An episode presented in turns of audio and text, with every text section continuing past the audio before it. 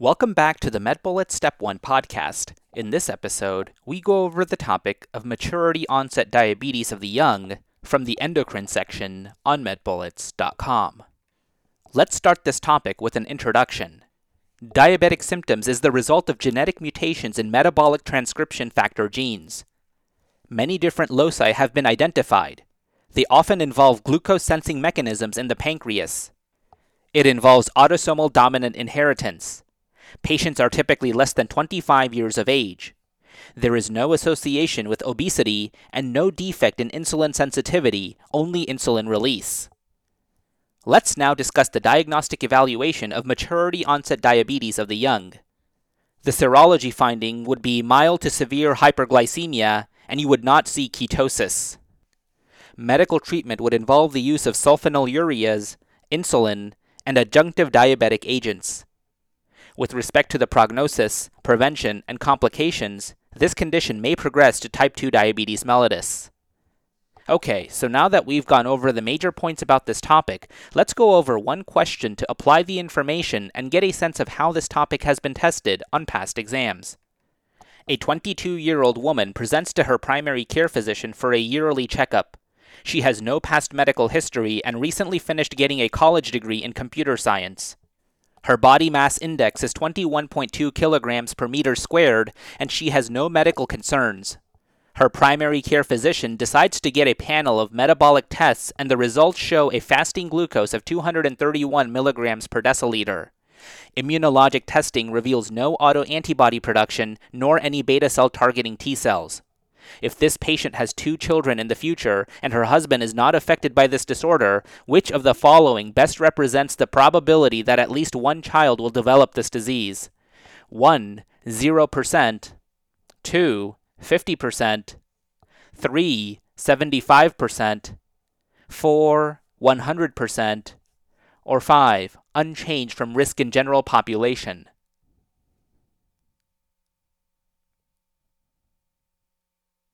And the correct answer choice is answer choice 3, 75%. This young, thin patient who is experiencing hyperglycemia but does not have any autoimmune activity most likely has maturity onset diabetes of the young, which is inherited in an autosomal dominant manner. Therefore, her two children each have a 50% chance of inheriting this disease. The chance that neither is affected is 50% times 50%, which equals 25%. So 100% minus 25% equals 75%, being the probability that at least one will be affected. Remember, maturity onset diabetes of the young is a cause of diabetes that is inherited in an autosomal dominant manner. When determining the risk of inheritance for an autosomal disorder, the risk of each child to inherit a defective allele is 50% from each parent. The combined probability of a child to have an autosomal recessive disease can therefore be determined by multiplying the chance of obtaining the mutant allele from both parents. In contrast, the probability of having an autosomal dominant disease can be calculated by determining the chance of obtaining a mutant allele from each parent since only one mutant allele is required.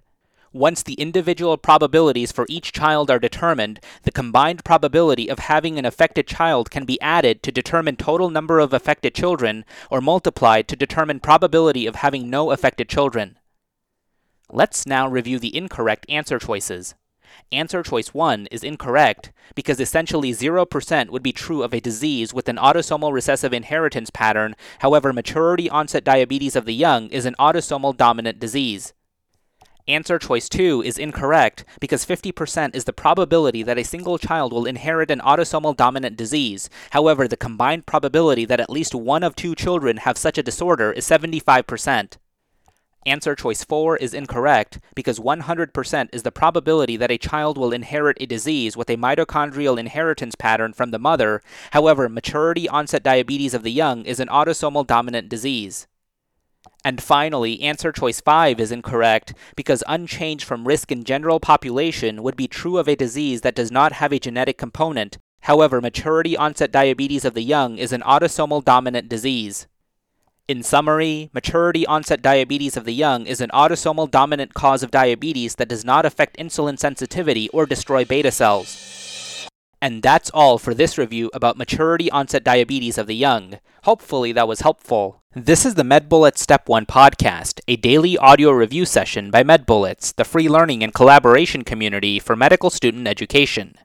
Keep in mind that these podcasts are designed to go along with the topics on medbullets.com, and in fact, you can listen to these episodes right on the MedBullets website or mobile app while going through the topic. If you've gotten any value from these MedBullets Step 1 podcasts so far, please consider leaving us a five star rating and writing us a review on Apple Podcasts. It will help us spread the word and increase our discoverability tremendously. Also, if you are not already, be sure to follow MedBullets on Facebook, Instagram, and Twitter for daily high yield content.